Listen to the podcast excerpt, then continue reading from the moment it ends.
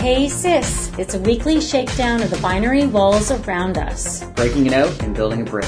Checking our biases with empathy and humility and questioning the status quo. It's about building allyship that is intentional and confident.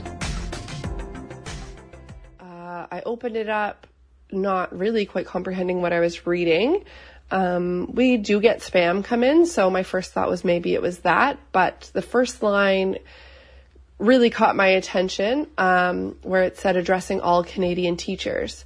So I continued to read on, and as I read, I just became more and more infuriated that somebody in our profession could so blatantly go against human rights. Welcome back to another episode of Hey Sis. You just heard the voice of Kelsey, a Nova Scotia primary and grade 1 teacher reacting to an email that came into her inbox this past week. And we're going to hear more from Kelsey's reaction a little bit later in this podcast. So today we're going to be joined by a few different people from around the province and in Ontario with response to this email around the group Tragic that is looking to attract attention from teachers Canada-wide. And we're really excited to be hearing from Tristan with PFLAG York Region, and who'll be talking to us on behalf of PFLAG and PFLAG Canada. We have two parents from within the Nova Scotia region. We're going to have a reaction from a teacher who is also teaching within the elementary school system here in Nova Scotia. So firstly, let me introduce Kathy. Kathy's from the Halifax area and a parent of three boys. When her youngest son came out in 2016 as transgender, it was a blessing and a welcome answer to questions they had been seeking for years.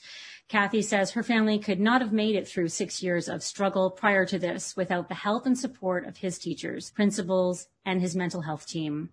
The support of those folks in the school system are one of the main reasons Kathy's son is still with us today, and she knows the value of having teachers and school staff who are educated on how to help and willing to help and support students through some of their most challenging times in life. Welcome, Kathy. We're also going to be joined with Megan. Megan, she, her pronouns, is a registered nurse with 12 years of experience working in pediatrics and a student in the Master's of Nursing program at Dalhousie University. She is a mother to 8-year-old twins, one of which is a proud transgender girl, Bree.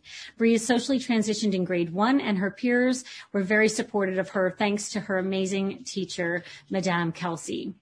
We're going to hear a response from Madame Kelsey later on in this podcast episode. And Megan is grateful for the wonderful support of her teachers, friends, family, and the trans community over the past 2 years, and is very proud of her family. Welcome, Kathy and Megan and Tristan. Thank you. Thank you. You're welcome. You're very welcome. So why don't we just start by yesterday an email came into inboxes to teachers across Nova Scotia and likely beyond. And the email was focused around rallying teachers within particular geographical areas to form together and be able to create change at the board level, change that would diminish any kind of education around gender identity within the school systems, and focused mandate around preventing the indoctrination of their children into the LGBTQ. It's harmful, it's enraging, it's emotional on so many different levels, and we just wanted to get some information and unpack it together. Absolutely. Yeah. I honestly, when I read it, I didn't have very many words. Well, I had words, but I won't say them, what they were. I might end up saying them. I'll be honest. You can say them here. We're not under any kind of broadcasting restrictions. But yeah, it's infuriating. Why don't, Kathy, why don't you tell us a little bit about what you felt when you first read the email and what your reaction was between yourself and your family? Well, a lot of it, when I read it, it comes, you can tell that it comes from people who've not experienced anything themselves, probably, and would not be open to it necessarily when it happens. I hope if and when it does, they would be. But one of the things that I guess hit me at the very beginning was, some of their first lines about exposing children of any age to the harms of gender ideology. You can't, this is life, this is the way the world is. We are not the same people. Diversity is the world.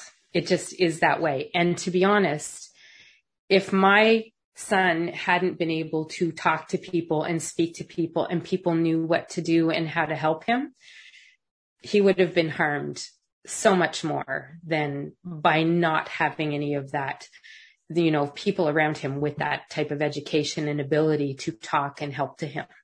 Because, you know, we were a family when he told us that he was transgender, he also let us know that the school knew, the psychologist knew, and his friends knew for about a month or so. People had been calling him by a different name. And I'll be honest, that hurt at the beginning. I was really upset that we had been going through this struggle and the psychologist knew what was going on and didn't talk to us about it.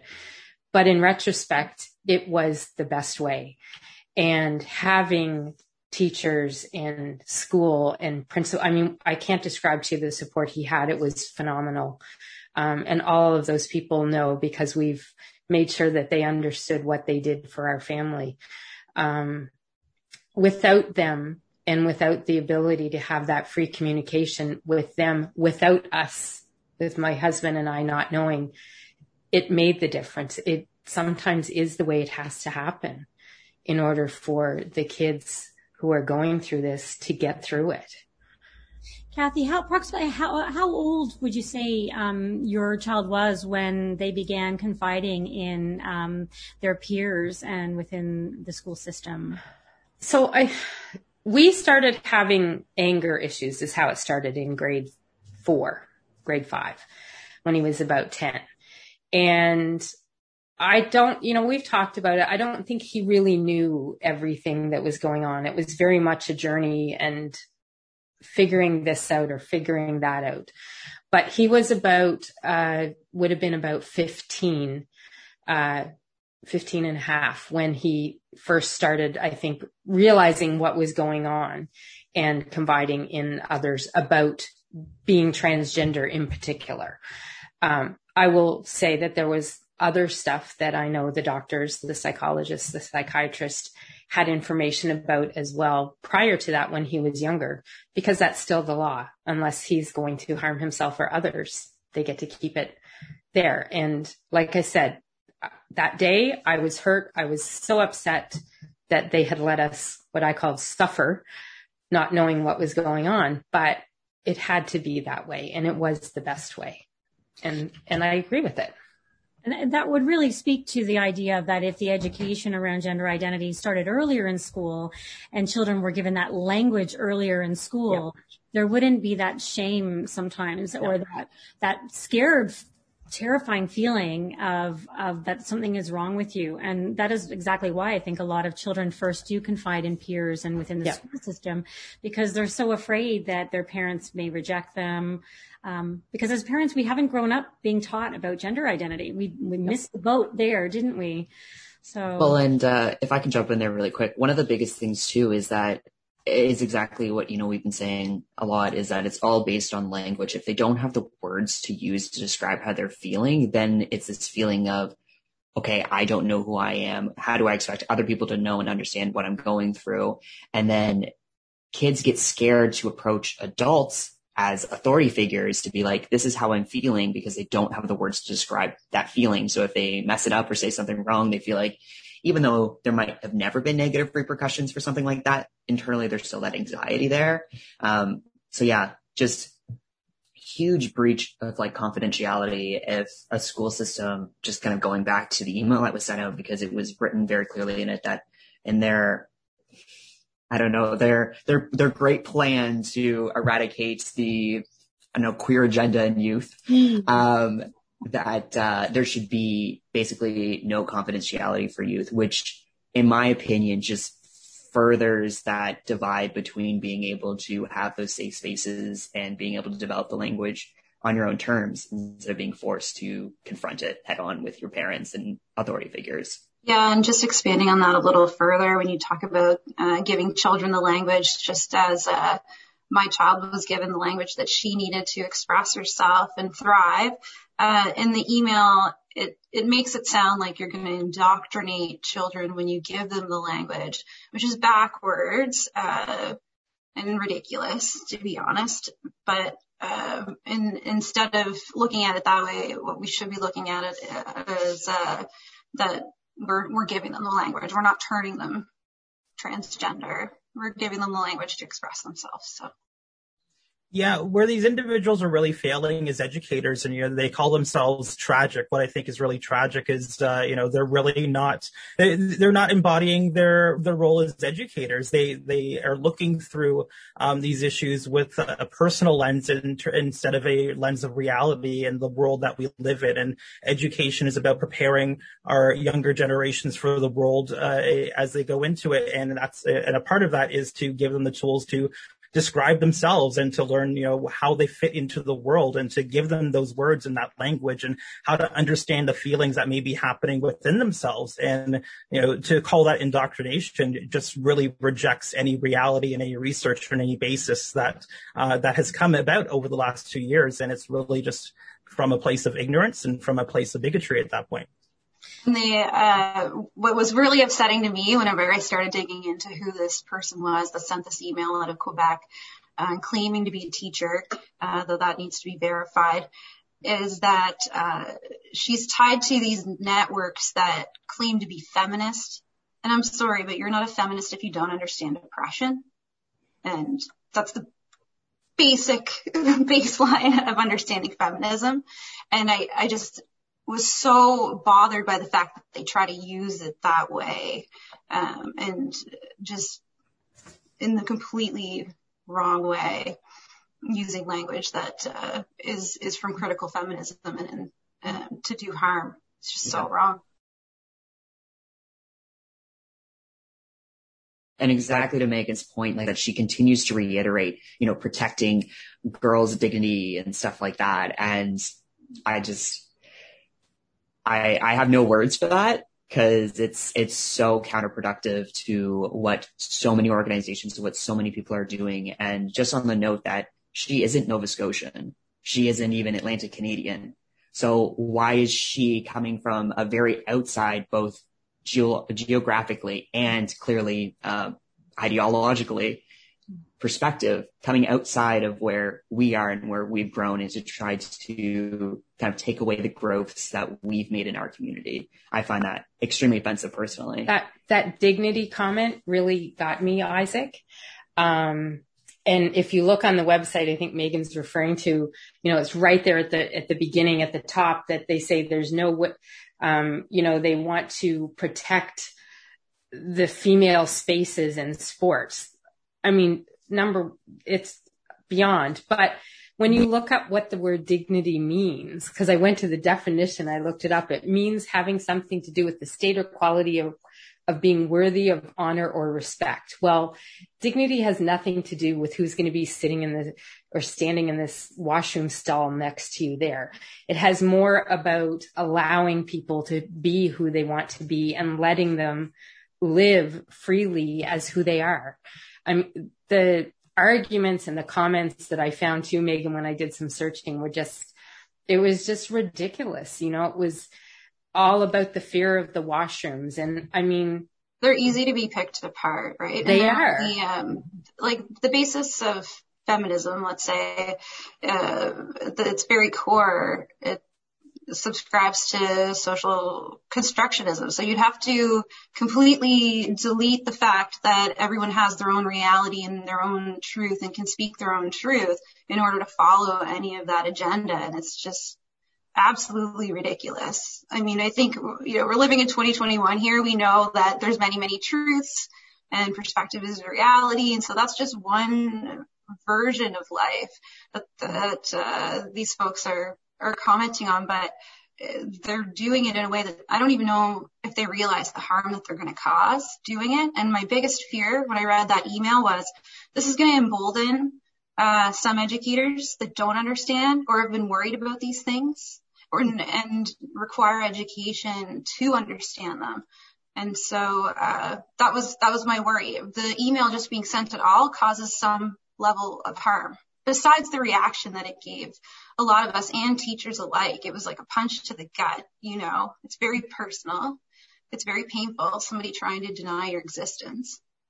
Well, it's true, and Tristan can probably speak to this as well with both of our involvement with PFLAG.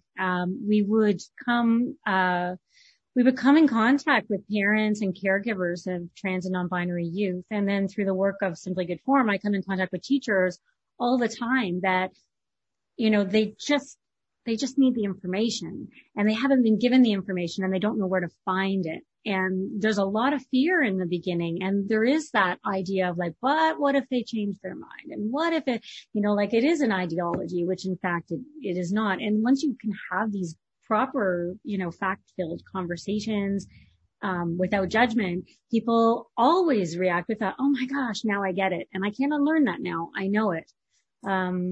And like with the group itself, the name I will just kind of say, because we said it's tragic, but it's teachers resisting all gender ideological curriculum. But I mean, the whole thing of throwing around ideology, like, you know, it's like, well, no, gender identity is, it's scientific fact, you know, it's not binary. And so it would be. But what they think they're not teaching gender already? Like from the time you're born, you're exposed to gender normativity your entire life and for the rest of your life. So you teach it every day in the actions and the role modeling that you do. So to deny that you don't already teach it, I mean, it makes me realize how small-minded we're talking here. They clearly don't understand basic cognition. Yeah, I'd love to hear, Isaac, what it was like for you when you were in school, because I know, like, with my kiddo, it was really only when a teacher introduced a book featuring a trans character that he was given that language to kind of go, that light bulb moment to go, this is how I've been feeling my whole life. So kindergarten to grade 5, till the end of grade 5, they've effectively been erased, feeling like there's something wrong with them. And then they're given the language. And I do remember at the time, shamefully, again, I was in that boat that both my husband and I were like, why are they teaching this? What are they going to influence? Like we had those conversations of like, where is this coming from? Because we had no idea. And we were just so lucky that we were able to find the right information. I'm good at resource and filtering through fact versus fiction and that. But, you know, for so many kids that are being educated, if you don't have the trust, if you don't have those educators there that are informed and able to have conversations in a comfortable way, you know, you're doomed. And I think too with kids, because we've experienced this in our family, you need the educators there with the information because the families are often not going to have it. And sadly, you know, there's several friend situations of his that it just breaks my heart where they're at, you know, because their families can't understand it, can't accept, can't continue to have them in their lives. And it's challenging. And I'm not trying to say that we need to be the teachers to be the parents, but you go look at a lot of situations and teachers are responsible for, in some cases, a lot more education of the kids than the families and the parents can give and offer. So you've got to have them with the information that is, you know, the truthful, factual information, not the fear-mongering information. Yeah. And the fact that, you know, 8 hours of the day, a child is with a teacher, and that is a lot of time to be in, you know, trying to like make an impression on a young, youthful mind. So there's so much there, you know, like just aside from ideological things, just, you know, the way people act, as Megan was saying, just like social norms and gender norms, things like that. Those are all learned behavior from watching and mimicking what adults and people in authority positions do. So I find personally one of the most troubling things about this is just the manner in which she approached it. It wasn't let me post on Facebook or let me post on Twitter or a social media platform that's very out there. She very much like approached people in a very intimate, quiet manner where it'd be very difficult for people to rebut that. So it puts a lot of the pressure on like us as like social individuals who are seeing these things to comment on it, because a lot of these teachers might not have the information or feel comfortable to be like, okay, this is not okay, or they feel like they don't have the ability to just based on their position. And it's just, you know, within my experience, it really mimics a lot of very much like hate group mentality, where they find individuals who may or may not have a lot of education. And I don't mean education as in like a PhD or a master's degree. I mean education on gender issues, social issues, queer issues, things like that. They approach people in a very intimate manner and just start fear mongering and just start trying to answer the questions that they've had anxieties for about their children or maybe their students for decades or years.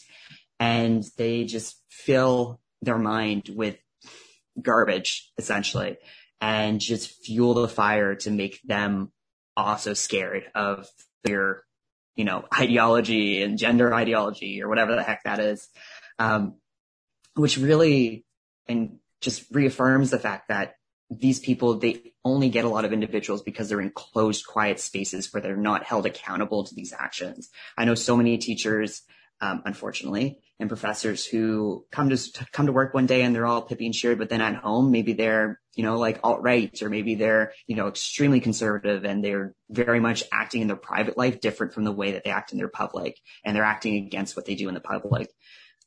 So it's very troublesome. It's a really good point, Isaac, because you're talking a lot there too about the implicit kind of assumptions underlying and how sneaky discrimination can be of all types, mm-hmm. and how like historically it's the same thing over and over. Find a group of people to hate, find a way to try to dismantle their values, and use fear to get there. You could draw parallels as well to like the anti-vax movement, right? So, and it causes a lot of harm too. Yeah. Well, and there was one thing in one line in the email that, you know, forgetting the conversion therapy and trans and gay children, but right after that it said, we encourage a critical approach to gender stereotypes present in society through roles, clothing, hairstyles, and behavior.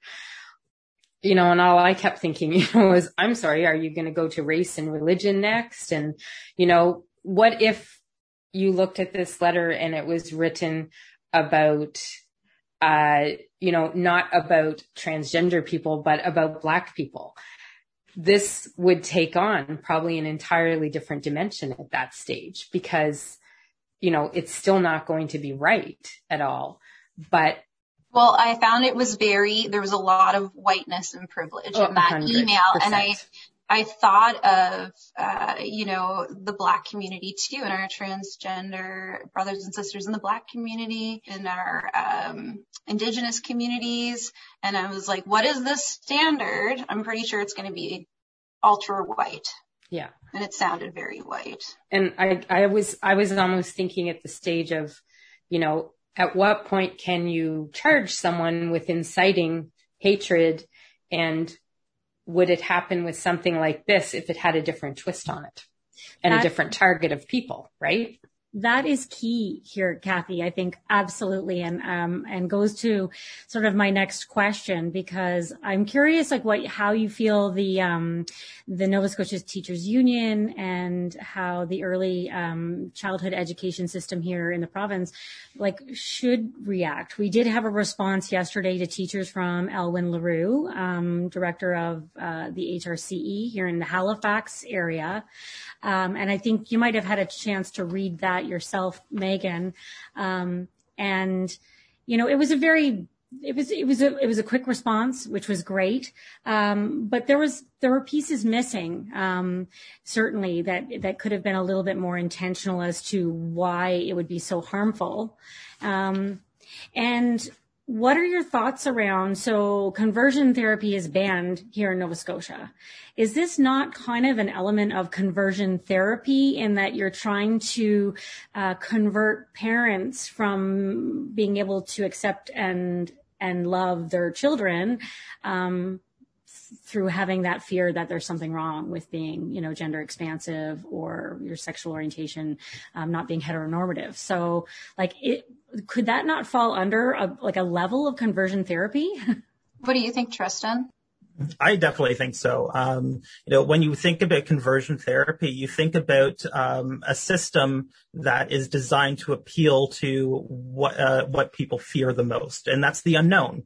They don't know about what these lived experiences are, and they gravitate in it's natural to as humans to gravitate towards what seems like the easier answer.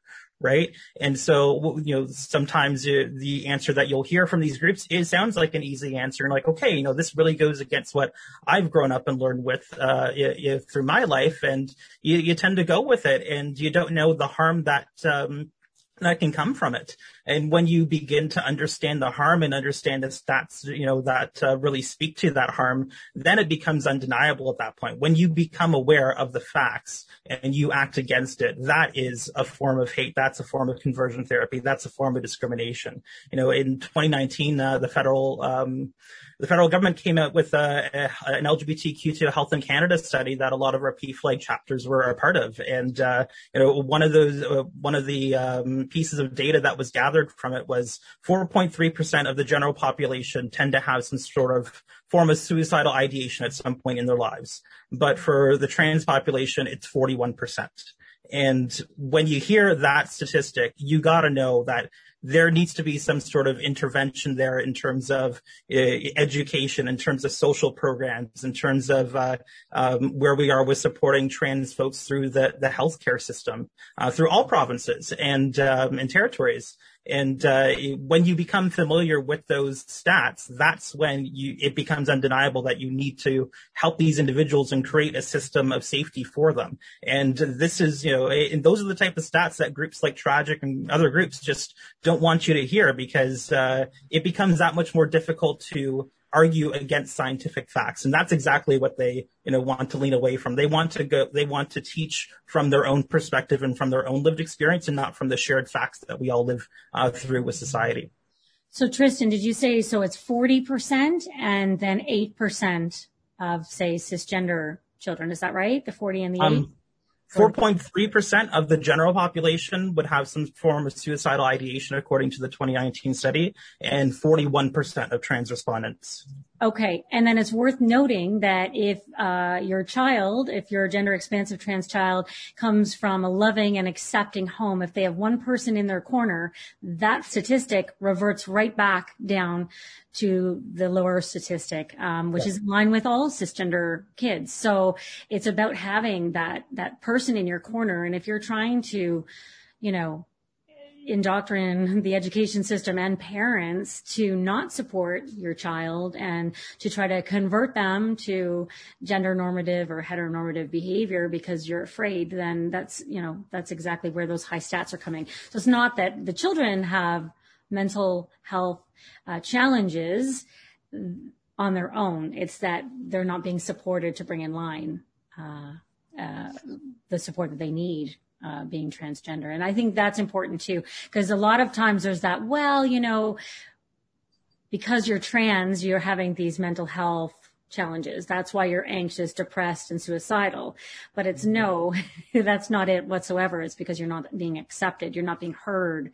You're not being represented or visible. So you're constantly living in a community and a society that tells you that you need to be you need to live a certain way, but you don't feel that way inside. And it's, that's what's tragic. Groups like this, part of their letter talked about, they believe in the binary from birth, but even at birth, there have been studies that shown that human sex and that we know it is not based in a binary. There are other aspects of our hormones, not just physically and what we see at birth, but internally and what's happening and what happens through puberty that further defines sex, and then how we see ourselves through gender, through our social construct of it. And just the fact that these are teachers that are rejecting science, or perhaps they don't know about the science, but we're here to educate. And once they know it, then they have a choice. They're the ones who have the choice to say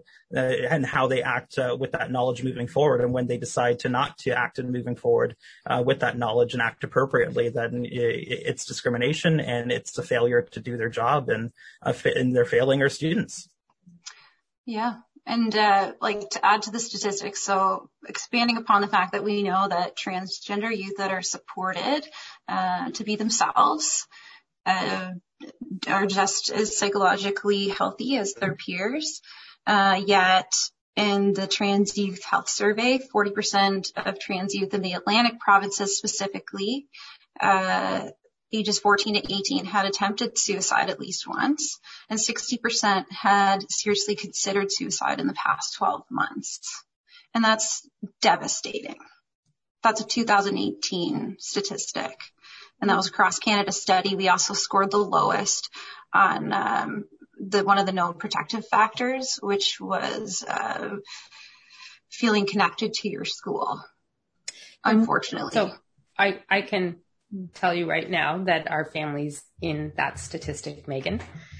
And if the education system was set up the way that this email wants people set it up and the teachers are not allowed to do things, I can tell you right now, I would have 2 boys alive and 1 not, if that were the case with my family. And I'm telling you that 100% right now. If the staff and the teachers and the principals and the people who supported him were not there, he would not be alive today. And that's just not okay. Like, it's just not. It's not. It's such a balance on that support. And so, like, firstly, then parents should not be allowed to be, to have their children exempt and opt out of days that are around, pride celebrations or education around gender identity and sexual orientation.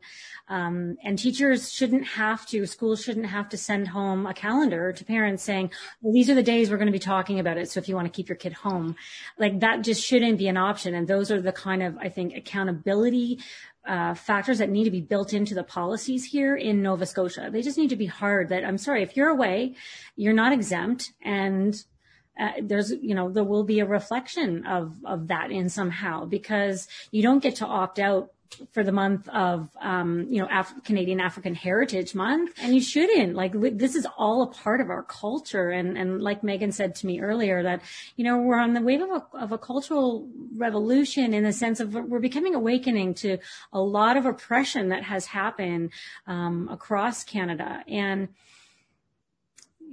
policies like this, like when you said the sports, the element of the language around sports, I think in the email, like, that's trickling up over the states. We just had yesterday in Texas, finally, they were able to, it was announced that those bills against trans girls being able to participate in sports and trans youth being able to, or transgender people being able to receive medical care, they were voted down, which was great. But it took a huge amount of uprising and advocacy from the Human Rights Commission, the Human Rights Campaign, and parents of trans youth down there, like Amber Briggle, who is very vocal. And when you see that trickling up over the border here into Canada, it's scary. Like, you realize what a fine line we're walking with our rights and our freedoms. I don't know if it's trickling or if it's just always been here and it hasn't been dealt with. I think when you're talking about, Black History Month and things too, I think it's important to remember that there's LGBTQIA+ people in all histories across the board. And so they should be celebrated during those months as well. And there's, people have multiple intersecting identities, and we have to think about intersectionality more now. I don't think we talk about intersectionality enough, and we have to celebrate more of that diversity within the trans community as well.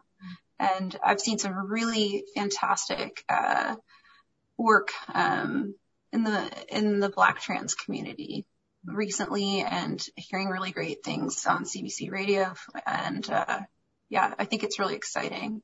I think one thing that you talked about there with teachers is, first I want to preface this with, like, all the teachers that I know were devastated by that email. I'm a nurse, right? And so, like, we're a huge body of professionals, and I cannot say that every nurse is educated about gender. I can't say that. And I know that not every nurse is, and I know that that's teachers too, and that there's lots of, within professions, there's lots of people that are not allies and that cause harm all the time. Mm-hmm. So what I do look at, though, is are they even being given the tools? Like, I learned a lot about gender identity through the work that I do at that IBK, because I'm a pediatric nurse and I need to know these things, and that's my competency.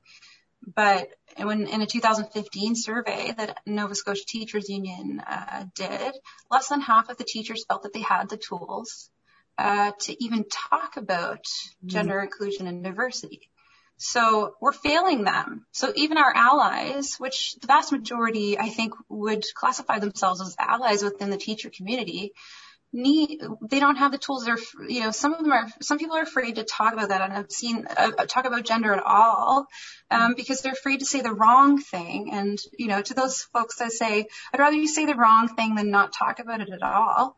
First of all, but second of all, speak up and ask for some education.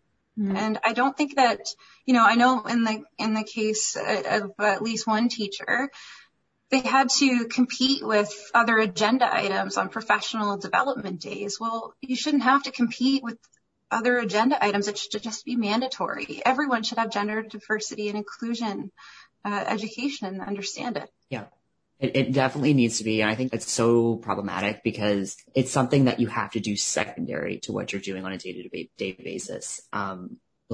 You have to learn, as a teacher, you got to learn science, you got to learn math, you got to learn history, you got to learn those things, you got to learn what you're going to teach students, but you don't learn what to do if a student approaches you and says, hey, I think I'm trans, or at worst case scenario, a child approaches you and says that they're suicidal. How do you learn how to do that? And it's exactly your point. These teachers are being set up for failure, and for someone to come into these spaces and continue to muddle things around and just create more conspiracies about who our students are, who we are as a community is heartbreaking. And it's as a trans person myself, I think one of the most difficult parts is that there's always an expectation, and the exact same thing goes when it comes to, BIPOC issues too, is that there's an expectation that the community, and I'll say a vested interest, because everyone here clearly has a vested interest. We're all either, LGBTQ ourselves or are related to LGBTQ individuals or deeply care about someone who is LGBTQ, that it's expected that we're supposed to be the individuals doing the education on this. We're supposed to be the individuals intervening when these things happen. We're supposed to be the individuals who are called upon in the off chance that one child in a classroom comes out as trans. That should not be my job. My job should be living my authentic life and doing what I do on a daily basis. I shouldn't have to be called into every bloody classroom when a child comes out as trans, because a lot of times they don't need that intervention if they have it already. And if you have the support systems in place, I don't want to say I'm not needed, because of course there's places where I'm needed, but it shouldn't be an expectation for the community to do that. I was thinking about this week because I had to go to the IWK with my son, but when he first transitioned, so as a parent and a loving and supportive parent, I was still on a journey of digesting knowledge and information, and then also learning new pronouns and getting used to the new name and not messing things up. And I had all of that. And every time we went somewhere, though, where we had to give a name or something like that, I remember being terrified. I'd be sweating, my stomach would be upset because I was so worried that my kid would be standing here beside me and they were going to mess up. They were going to say something hurtful. They were going to misgender him. They were going to do something. And I wanted to protect him so much because every adult that we came across had no idea about gender identity. We didn't come across one person that went, oh, okay, yeah, of course. Wow, that's amazing. It was always how do they know? Isn't he too young? And so this week at the IWK, we had to go and get an x-ray. And that they're just amazing there. But the recce had said, transgender male and needs this or whatever. And I remember just handing it over, and there's two people there, and, they just didn't miss a beat. And I felt relaxed, and I thought, and I acknowledged that. I actually sat back and went, wow, I'm feeling relaxed. Finally, it's been 4 years, but I'm finally feeling like it's okay. And you can't hurt me, but you can't hurt him, because he knows that I have his back, and you know, we'll flip it quick enough. But it's awful, isn't it? As a parent, you know, you want to shelter your kids from this kind of hate, from these type of groups. Well, if you have ever seen that pain in their face when they're misgendered, or that shock of when somebody says, when you used to be, you know, insert whatever gender, when you used to be a boy or whatever, you know, Bree's face just, it's shock. And then she adjusts herself and she teaches them, well, actually, I was always a girl. You know, my family just didn't realize that before. So you have to build resiliency within your transgender child, because they're going to face adversity probably their whole lives. But as we know, they can be just as psychologically healthy as everyone else, or as their peers. So we talk a lot about those things openly and honestly in our house. And my child's only 8. And we talk about racism. And we talk about lots of topics that are hard topics to talk about. Hiding from a topic that you don't want to talk about doesn't stop those things from happening. And you need to have the education and the knowledge and the language to be able to talk about things out loud, because these are challenges that children in Nova Scotia and youth are facing, and across the country and across the world. So I just want to jump in there really quickly. Exactly your point that if you don't talk about it, someone else will. And I can guarantee when someone else talks about it, it's not going to be the way you want them to hear it.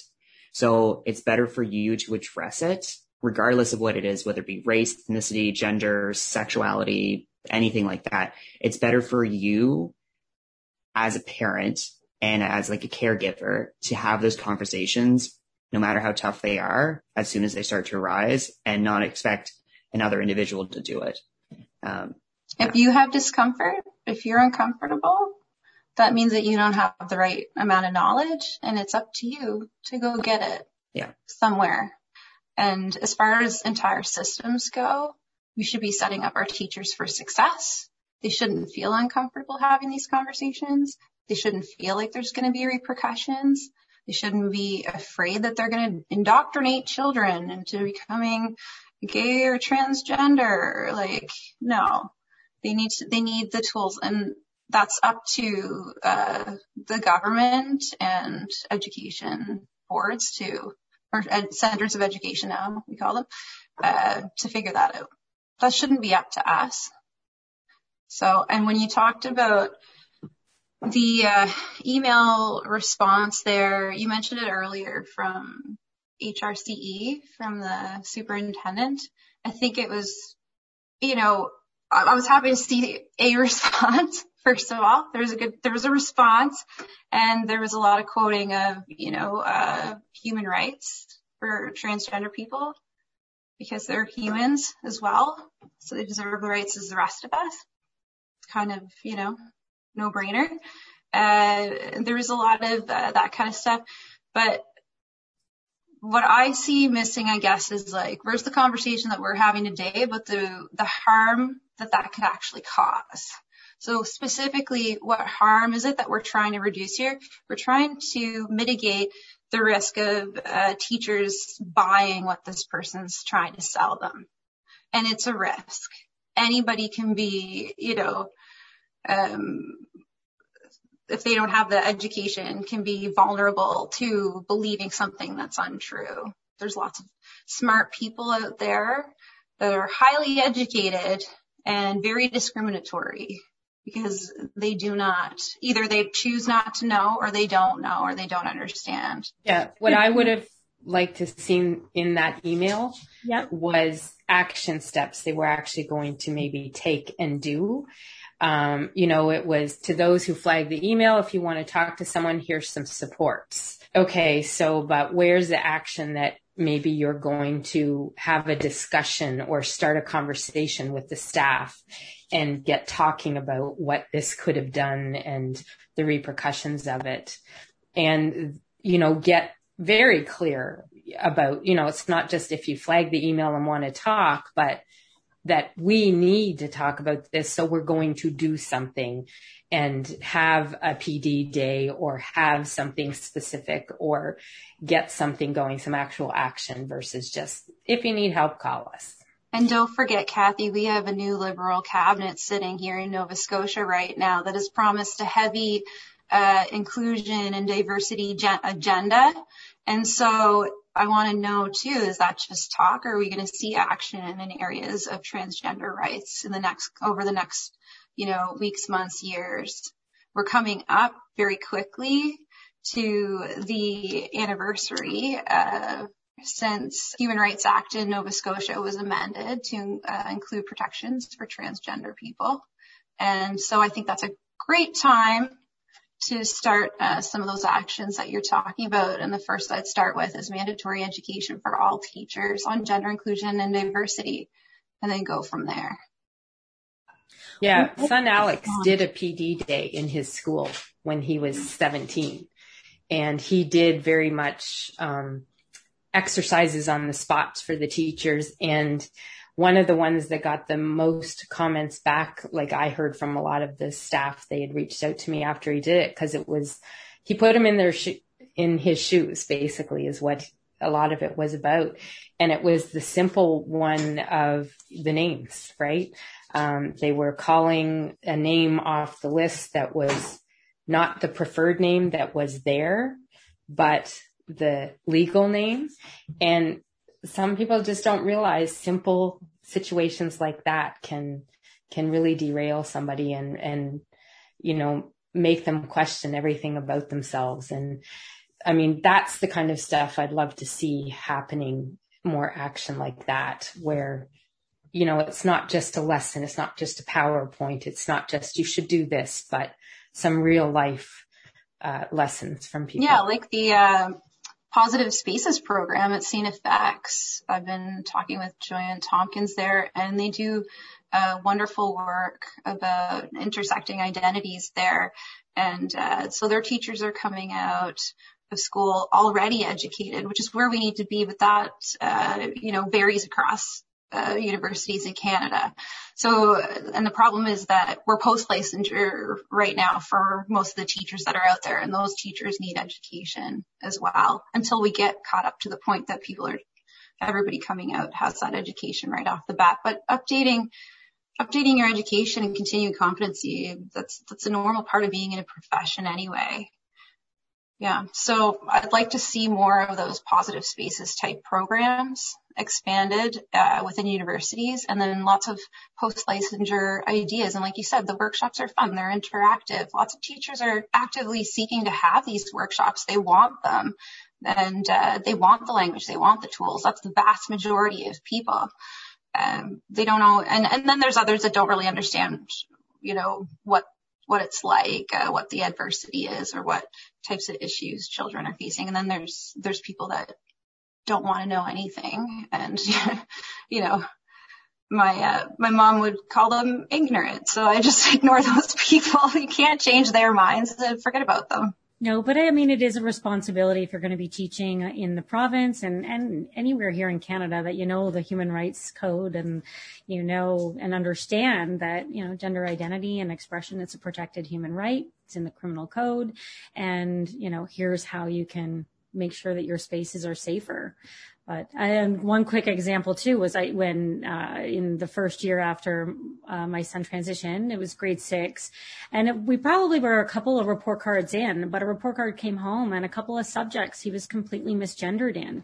Now, because he had transitioned and was supported, he had been having a great year. Like, his marks were coming up. He was enjoying, he was just doing great. So he was so proud of this report card that he hopped up on the bed and he's like, let's read it together. And we were reading it. And all of a sudden our eyes came to the same point where they had, she did this and she's very good at that.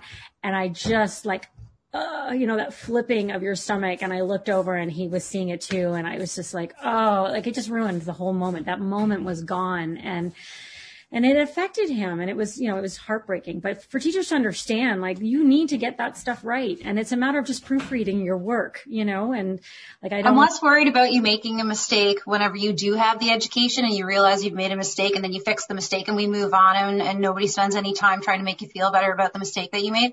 But when you make the mistake because you don't have the education, you don't understand, and you're not even trying, that's a major problem. It's unacceptable. I was going to say, I think it's also up to educators, no matter where you are in the country, to realize what resources you're missing and just start the talk of even collaborating with other provinces or other boards that who have those resources. Recently in a CBC article, Yukon Territory was called out for being just having an incredible program overall in supporting trans youth. And we're okay here in Ontario here as well. But if you don't have the resources, you know, you like, especially in teaching, you have got tens or hundreds of thousands of other professionals in the country and other boards as your fellow resource. And sometimes I think we often think that, you know, though lived experiences are different across the country, you know, geographically, that, you know, when it comes to these issues of trans lived experiences, of queer lived experiences, you know, the source of and other lived experiences as well with race and other items, that the source of, you know, of our discrimination, of these challenging lived experiences, are often the same, and it's just down to just not having the right tools in our toolbox. And so, you know, sometimes you got to borrow a screwdriver from a neighbor. And you know, how do we get those behaviors back into our professional sectors like that? The tools are totally available, and we know that there's lots of programs out there. There's lots of things that we can partake in, but nobody they don't have time. It's not forced upon them to make time, and it's not mandatory. So you have policy and procedure. It's only good as the paper it's written on if you can operationalize it appropriately and translate knowledge into practice. And that's something that, you know, is highly studied too. How do you translate knowledge into practice? So you have to look at what's actually happening on the ground and what tools do teachers need, and you know, make it so that they can have the tools that they need by giving them time and resourcing those things. If you don't make it mandatory, then it's not going to be resourced, and the people that need it the most aren't going to get it. So, like, we do have a policy here for supporting. I think it's called supporting transgender and gender nonconforming students in Nova Scotia or something. The policy. And it's a lovely policy, but it lacks the how-to. How do you do this? Okay, so, you know, it even includes talking about how you can challenge gender normativity. Just when you're reading a book with some children, you can be like, oh, all the girls in this book wear dresses. Do all girls wear dresses? Just ask them questions. It makes them think. It's really good for their brains. Challenging gender stereotypes is good for all of us, you know. Everybody is harmed by gender stereotypes and not understanding gender as a spectrum. So, yeah, how do you do it? And I think that's a top-down issue. You have to order things like that from the top down. And you have to have multi-level leadership, cooperation. And there's lots of LGBTQ 2+ people working in the teaching and education professions. So let's recognize those folks too and the work that they're trying to do. There are a lot of allies out there on the front line trying to advocate, whether they should have to do that or not. They're out there doing it and working hard. We have a lot of allies in the teaching profession that want the knowledge, want the education, so give it to them, but make it mandatory so that they can get there, because they, you know, shouldn't have to compete with other agenda items to get it on the professional development day. And the other thing I'd like to say is that my child is super healthy, thriving, happier than she's ever been. And there's nothing wrong with my child. Being transgender is not a problem. Stop problematizing people's bodies. Well said. All applauding. You can't, if you can't see us, if you're on Spotify and you can't see us, we are all applauding right now. I guess I would say too, as a parting note, I'm always looking forward to the day. I don't know when it will ever come up or show up, when people talking about transitioning doesn't have to happen because it's just the way it is. And turning the tables, you know, it's always the hardest thing that I have about trying to make people understand, you know, how did he know? How did this happen? And I reply back, well, how do you know that you're heterosexual, you know? And it's a hard, like, people don't know what to say when I ask that question, but I wish we could get to a place beyond that and frankly, beyond gender and into race and cultures and languages, age, like everywhere. But I know it's going to take work. And I would say just stop the fear, you know. I've had people talk to me about the bathroom issue and things. Frankly, if you think people are transitioning to become a transgender person so they can get in the other washroom and harm your daughters, like, give me a break. You know, it's not easy to be a transgender person, and the challenges that come with it, the fear, everything.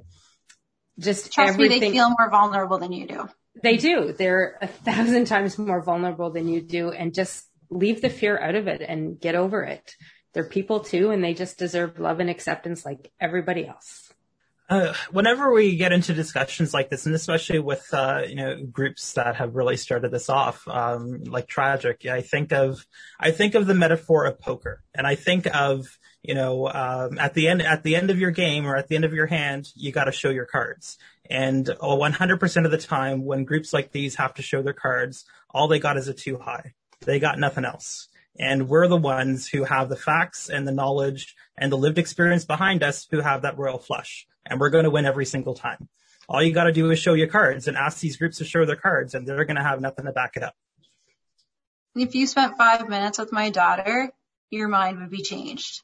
If you saw her face the first time that we picked out some clothes at Valley Village, that look in her face of pure joy. When I tell that to parents, they understand what I'm talking about. And it has, I think, helped a lot of parents understand. Just when you know, and when a parent sees that in their child, they know too. And it's an unspoken, natural, comfortable, happy, joyful, celebratory moment when your child is able to tell you, I know who I am, this is who I am, and I'm happy to be me. Yeah, we had a lot of comments after Alex transitioned that the light came back into his eyes, because for about 6 years, it wasn't there. And I remember we had a big family reunion. There was 90 of us, and a lot of people saw him hiding, not coming out very much. And you know, we sent a picture out with a family letter when we told everyone what was going on. And that was the biggest comment that I got back was there's that light back in his eyes. And, you know, as a parent, that's what hits you. And we'll hear from Madame Kelsey Miles there in a moment, but she had the same comment about Bree. You can't wish for more for your children as a parent. And all you want is for them to thrive. That's all you want. That's your whole job, is for them to thrive. So really, you don't have a lot of control as a parent. They drive the ship, right? It's their life. So you just got to come along for the ride and open all the doors that you can to help them make it comfortable and enjoyable and fun. Well, thank you. Thank you so much, Megan, Kathy, and Tristan, for joining us tonight. That this has been it's been so good to talk about this, and I hope people will tune in and listen, and we'll continue the conversation, because that's right. When the more you talk about it, it's not uncomfortable. It's important. Absolutely. Thanks for having us. Yep. Thank you. Yeah, I really appreciate the opportunity to share and learn from the others here too as well. Before we hear from Kelsey Miles, a Nova Scotia primary and grade 1 teacher who we heard briefly from at the beginning of this episode, I would like to take a moment to share a message from Joanne Tompkins, she, her, who is a professor in the Faculty of Education at St. Francis Xavier University in Antigonish.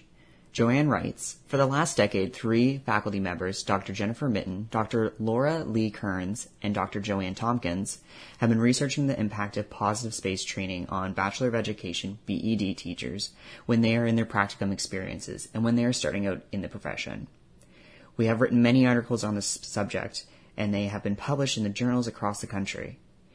In 2019, because of the work we have been doing to make this education required for all new teachers, we were invited to participate in the National Symposium on LGBTQ Education within Teacher Education at the University of British Columbia.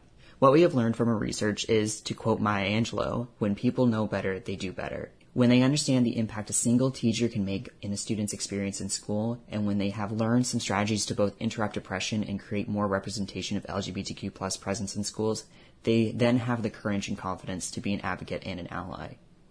Our research also reminds us of the important role of the principal in supporting beginning teachers who want to enact social justice education. When principals send us clear signals that LGBTQ plus education is for all students at all levels of schooling, individual teachers feel more empowered to do this type of work. We would support any recommendation to make sure that all BED programs make this training a mandatory part of programs in the province. We would support recommendations to ensure that principals engage in-depth professional development on this topic. Also, in-service teachers who have been teaching for several years, need continuous access and up-to-date information and awareness of what the research is telling us about how to ensure that we are affirming sexual orientation and gender identity of all of our students. In regards to the email that was circulating this week about the organization Tragic, we know that there is opposition and backlash occurring to the very work that Positive Space is doing. We urge the Nova Scotia Department of Education to reaffirm to the public that education about sex and gender minority students can be assured that their identities will be affirmed and that schools will be a safe place for this. The department should also enter into discussions through the Minister's Council on Teacher Education with teacher education institutes in the province to make education on this topic mandatory. I believe the NSTU, through its Equity Chamber, has shown continued leadership in this area, and I would hope the NSTU would be a part of any discussions about this topic. As researchers and teacher educators with experience and commitment to this issue, we'd be happy to share our learnings with anyone and everyone. Just a very quick thank you to Joanne for sending us that message. I think it's very clear the support from all sides, from parents, from educators, from teachers, everyone in the province, that this is unacceptable. And the fact that we're having to have these discussions in the year 2021, I think is very alarming, but we have to put an end to it. We also have a quick reflection from Maggie, who is also a teacher in Nova Scotia. When I first read the email, my first reaction was shock and disgust, followed by anger that it made it through our schools and school boards' spam filters, because the content was so disgusting and vile. It was very upsetting. So I didn't even make it through the whole email. To tell the truth, I had to shut it. I couldn't even read it. Later in the day, on the advice of someone else, I went back and read the entire content, which was, again, probably even more upsetting.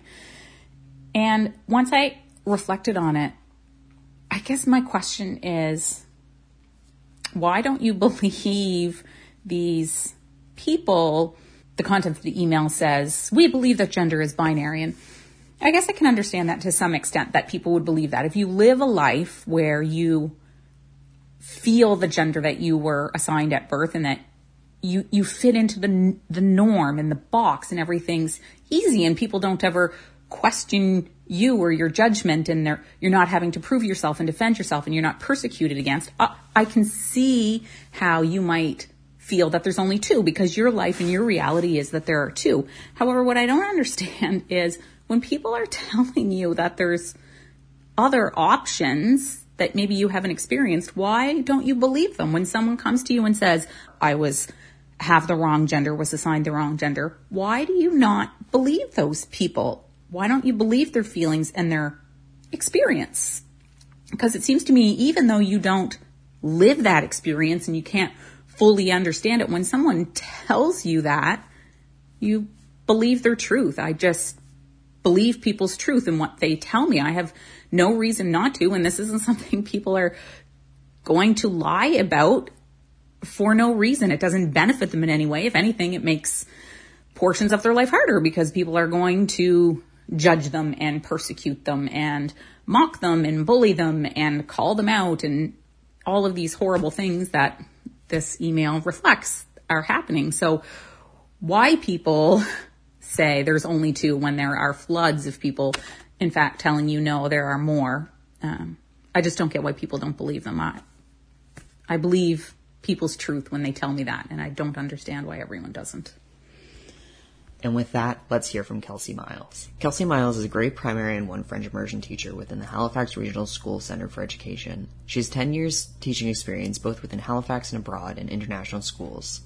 Kelsey's been involved in Simply Good Forms' inclusive reading program for 2 years now. She's an educator who strives to ensure an inclusive learning environment in which all students feel accepted, safe, and valued. Hello, my name's Kelsey. I just wanted to, share a teacher's perspective on the email that we received this week. I opened it up, not really quite comprehending what I was reading. We do get spam come in, so my first thought was maybe it was that, but the first line really caught my attention, where it said addressing all Canadian teachers. So I continued to read on, and as I read, I just became more and more infuriated that somebody in our profession could so blatantly go against human rights. Honestly, it kind of brings me to tears because I think there are a lot of people out there, and educators that want to make inclusive classrooms and help create happy children. And so to show that kind of hatred and transphobia, and without realizing the damage it could do not only to the kids, but also by sending it to a community that is trying to make positive change. I think the harm and the damage it can do is just kind of beyond comprehension and makes me quite emotional, to be honest. I think that when you become a teacher, that you want to make all right in the world and make positive change. And that just is everything that is wrong. So reading that, I think, was just really, really painful, and just made me really feel for the trans community. So I know that as classroom teachers, we really have the power to make an inclusive classroom for trans individuals and our trans students. And I hope that, if anything, that email will show other educators exactly why it needs to become a part of our curriculum. And that we do need to be teaching about gender from a very early age so that, people do not grow up with these kinds of extreme misconceptions, is putting it lightly. I also just really want to thank Cindy and some other contacts that I passed email on to that for kind of taking it further, for talking about it on CIS Podcast and for bringing our attention to the matter. I talked to a lot of other staff members, and I think it's important to talk about these things openly, not just a click and delete kind of thing. We need to acknowledge the danger and harm it could cause. And while it was quite sickening and to read, the conversations need to happen so that, again, we can understand why education surrounding gender identity is just so important. I just wanted to address one specific element of the email where the author states that she's very concerned about the pressure to teach content regarding gender ideology.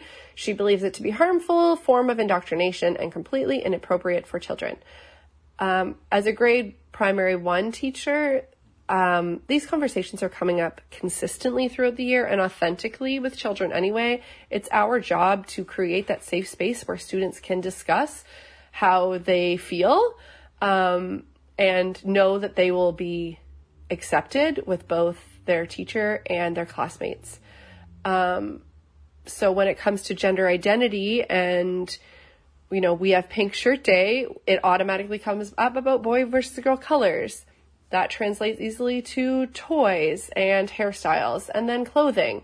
So, it's very appropriate conversations, which children understand completely, that the way we present ourselves to the world, we want that to match our label and our insides in a very child-friendly way.